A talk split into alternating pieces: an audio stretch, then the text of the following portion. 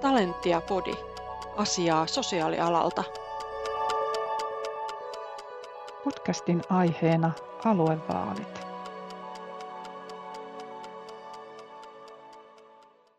Tervetuloa kuuntelemaan Talentian aluevaalipodcastia, jossa keskitymme sote-uudistukseen sosiaalihuollon näkökulmasta. Tänään olemme saaneet vieraaksi Sanna Lastikan, joka on muun muassa Talentian hallituksen jäsen ja hallituksen alaisen työelämätoimikunnan puheenjohtaja. Tänään keskustelemme sote-uudistuksesta työhyvinvoinnin ja johtamisen näkökulmasta. Lämpimästi tervetuloa Sanna Lastikka. Kerrotko vielä tähän alkuun, että mistä kaikista rooleista käsin tarkastelet sote-uudistusta tällä hetkellä? Kiitos Jenni kutsusta. Mukava tulla keskustelemaan tärkeästä ja ajankohtaisesta aiheesta. Ja vähän tuosta omasta työelämätilanteesta, niin tällä hetkellä tosiaan työskentelen tuolla Pohjois-Pohjanmaan tulevaisuuden sosiaali- ja terveyskeskushankkeessa aluekehittäjänä ikääntyneiden kehittämisohjelmassa ja lisäksi toimin sitten nyt palvelualueen vastaavana tässä rannikoalueen ikääntyneiden palveluissa ja virkatyö on siellä Kalajoen kaupungilla se asumispalvelupäällikön tehtävä. Mutta sitten tietysti olen, kuten sanoitkin tuossa alussa, niin Talentia hallituksen jäsen ja toimin, toimin tosiaan siinä työelämätoimikunnan puheenjohtajana. Ja meillä on tosi keskeisiä teemoja tälle vuodelle ollut nimenomaan tämä työhyvinvoinnin ja johtamisen näkökulmat. Ja nämä on tullut myös tuolla valtakunnallisessa yhdistyksessä hyvin paljon esille. Kiitos. Talentiahan on nostanut aluevaalivaikuttamisessa kolme tämmöistä kärkiteemaa vaalitavoitteiksi. Ensimmäinen on työhyvinvointi kuntoon. Hyvinvoiva työyhteisö ehkäisee henkilöstön vaihtuvuutta.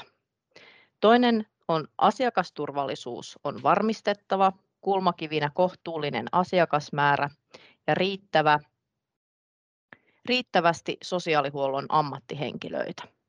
Ja kolmantena kärkenä on asiantuntijat johtoon. Sosiaalihuollon johtaminen kuuluu vain sosiaalialan korkeakoulutetuille. Itse asiassa nämä kolme tavoitetta kietoutuvat monella tavalla toisiinsa, mutta jos ensimmäiseksi pohditaan tätä työhyvinvointia, niin mitä työhyvinvointi konkreettisesti sun mielestä pitää sisällään tai mitä se parhaimmillaan työpaikoilla on? Kyllä, tämä on tosi, tosi tärkeä aihe keskustella ja kuten sanoinkin, niin työelämätoimikunnassa ja valtakunnallisessa yhdistyksessä tämä on ollut meidän puheenaiheena ja nythän vasta tuli tämä Talentian vastavalmistuneiden urapolut 2021 selvitys, missä nousi hyvin, hyvin vahvasti esiin, että vasta valmistuneista sosiaalityöntekijöistä ja sosionomeista 48 prosenttia kokee työtä olevan liikaa ja 41 prosenttia pitää työtään henkisesti liian kuormittavana. Ja kyllähän se, kyllähän se työhyvinvointi on meille kaikille tosi tärkeää, kun se on kunnossa, niin hyvinvoiva työyhteisö ehkäisee myös sitä henkilöstön vaihtuvuutta. Joo, tämä on aika hyvä pointti, koska nyt tähän hetkeen koko aika kiihtyy tämä keskustelu työvoimapulasta. Ja tota, varmastikin just tähän työhyvinvointiin panostaminen on aika tärkeä tekijä meidän alan veto- ja pitovoimatekijänä. Mitä muuta saatte, että miksi tähän työhyvinvointiin on tärkeää panostaa? No, jos me puhutaan tästä tulevasta hyvinvointialueista, niin kyllähän sosiaalihuollon perustana on siellä ihan ensimmäisenä osaava ja motivoitunut henkilökunta. Ja miten, miten me saadaan se henkilökunta sinne, niin kyllä turvalliset työolosuhteet, kehittämismyönteisyys sekä työhyvinvoinnin johtaminen vaikuttaa siihen, että sosiaalihuollon laillistetut ammattihenkilöt voivat hyvin. Ja lisäksi sillä hyvällä henkilöstöpolitiikalla huolehditaan myös siitä, että hyvinvointialueella on sosiaalihuollon laillistettua ammattihenkilöitä riittävästi saatavilla ja ne työpaikat on houkuttelevia. Ja hyvinvoivissa työyhteisössä, kuten jo tuossa äsken totesinkin, niin vaihtuvuus on pientä, mikä takaa myös meidän asiakkaille sitten laadukkaat sosiaalihuollon palvelut. Totta, juuri näin. Ja ajatellen tätä sote-uudistusta, niin henkilöstöhän se on, joka sen uudistuksen käytännössä tekee ja toteuttaa. Mutta minkälaisia tekoja hyvinvointialueiden tulisi tehdä nyt sitten tämän työhyvinvoinnin edistämiseksi? No voisin heti ensimmäiseksi tähän nostaa tuossa viime viikonloppuna Talenttian liittovaltuustossa puhuneen Jukon toiminnanjohtajan Maria Löfgrenin ajatuksia, että miksi siihen kannattaa panostaa, niin ensimmäiseksi varmaan tulee mieleen tämä taloudellinen näkökulma, että alueiden näkökulmasta tähän työhyvinvointiin panostaminen tarkoittaa miljardiluokan säästöä. Jos työhyvinvointi saadaan kuntoon, niin sairaspoissaolot ja mielenterveyteen liittyvät poissaolot ja eläköitymiset vähenevät. Ja yksittäisen työntekijän näkökulmasta puhumattakaan on tietysti itsestään selvää, että hyvinvoiva työntekijä on asiakkaiden, mutta myöskin työnantajan näkökulmasta katsottuna se, mitä meidän, meidän kannattaa tavoitella sitten tulevilla hyvinvointialueilla. Ja sen vuoksi ehkä näkisin tärkeänä, että hyvinvointialueella tulisi tehdä jo strateginen valinta ja ottaa tärkeäksi teemaksi työhyvinvoinnin ja työkyvyn edistäminen. Esimerkiksi tasa-arvo- ja yhdenvertaisuussuunnitelmiin tulisi tehdä tasa-arvolaini ja yhdenvertaisuuslain mukaisesti, ja niiden toteutumista tulisi myös arvioida ja seurata säännöllisesti.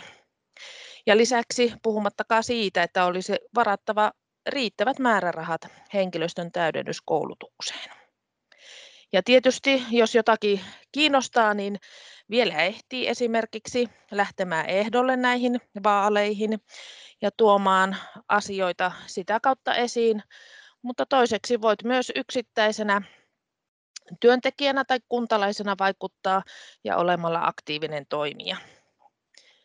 Ja ehkä vielä ottaisin esille tässä reilu kuukausi sitten meillä palkittiin Talenttiassa hyvinvoiva työpaikkakilpailun paras ja meillähän oli siinä yli 70 osallistujaa kaiken kaikkiaan ja kyllä sieltä vastauksista nousi tämmöisiä hyvin konkreettisia perusteita, että miksi on hyvinvoiva työpaikka, mitä siellä on tehty esimerkiksi työhyvinvoinnin ja johtamisen selkeät rakenteet on kuvattu, on tehty työhyvinvoinnin vuosikellua, mikä on myös tarkoittanut myös sitä, että vaihtuvuus työpaikalla on ollut vähäistä työntekijöiden suhteen. Työntekijät ovat sitoutuneita ja yhdenvertaisuus ja tasa-arvo on, on siinä arjessa läsnä koko ajan. Ja siellä on semmoinen yhdessä tekemisen meininki, semmoinen kunnon mehenki. Ja kyllähän se työhyvinvointi on meidän kaikkia asia ja ajattelen näin, että jokainen meistä voi antaa sen oman panostuksensa siihen omalla tekemisellä työhyvinvointiin. Kyllä, työhyvinvointi on niin kuin investointi tulevaisuuteen, mutta tästä hyvinvoiva työpaikkakilpailusta saimme senkin opin, että itse asiassa se ei välttämättä vaadi mitään rahallisia panostuksia saada se kuntoon. Muistelenko oikein, että tämä voittaja Oulun seudun omaishoitajat ry niin oli saaneet nämä hyvinvoinnin asiat kuntoon ilman mitään taloudellisia panostuksia. Kyllä, juurikin näin, että avoimuus siellä työpaikalla ja asioiden nostaminen esiin ja oma motivoituneisuus ja sitoutuneisuus siihen oman, oman työyhteisön kehittämiseen tuli hyvin selkeästi siellä esille ja ei tosiaan vaadi yhtään taloudellista panostusta.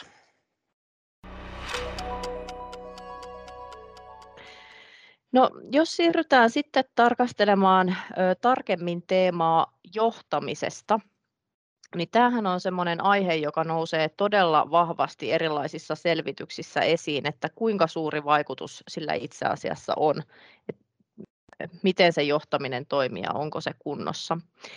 Niin mitä ajattelet siitä, että miksi on tärkeää, että tässä sote-uudistuksessa huomioidaan se, että sosiaalihuoltoa tulee johtaa sosiaalialan asiantuntijoiden?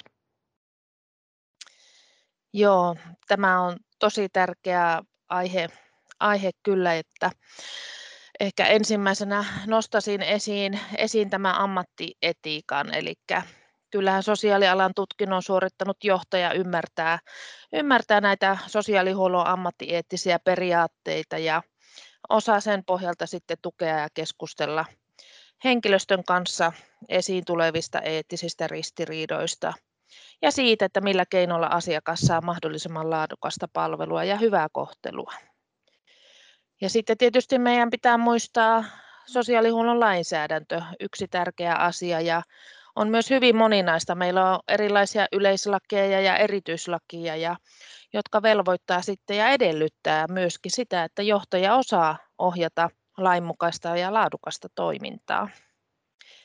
Sitten ehkä vielä nostaisin esille tämän, että kyllähän se on näin, että sosiaalialan tutkinnon suorittanut johtaja pystyy myös arvioimaan niiden työntekijöiden osaamista ja osaamisen johtamisella ohjata tarvittaessa henkilöstöä hakemaan sitä lisää koulutusta ja perehdytystä esimerkiksi juurikin tähän uudistuvaan lainsäädäntöön.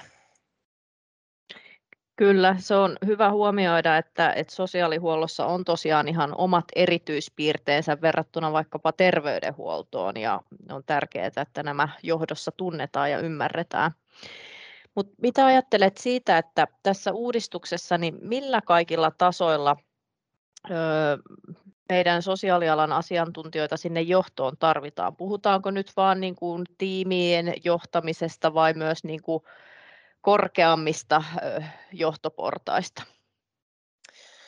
No kyllä minä ajattelisin, että me tarvitaan, tarvitaan sitä osaamista kaikille tasoille, että kyllähän me, me voimme tässä yhteisesti todeta, että sosiaalihuollon johtamisellahan me vaikutetaan laajasti paitsi palveluiden laatuun, niin asiakasturvallisuuteen ja henkilöstön työhyvinvointiin, mitkä on tosi keskeisiä teemoja myös tämän uudistuksen tavoitteena. Ja lisäksi minulla on todettu, että sosiaalihuollon asiantuntijoiden johtamisessa korostuu myös ammatillisen johtamisen tarve. Ja siksi näen tärkeänä, että johdossa on oltava ainoastaan ala-ammattilaisia. Ammatillisen johtamisen on oltava läsnä siellä, missä työ tehdään. Ja ajattelisin ihan niin näin viimeiseksi lauseeksi, että kyllä se arjessa läsnä oleva johtaminen tukee myös sitä työhyvinvointia. No näihin sanoihin onkin hyvä päättää.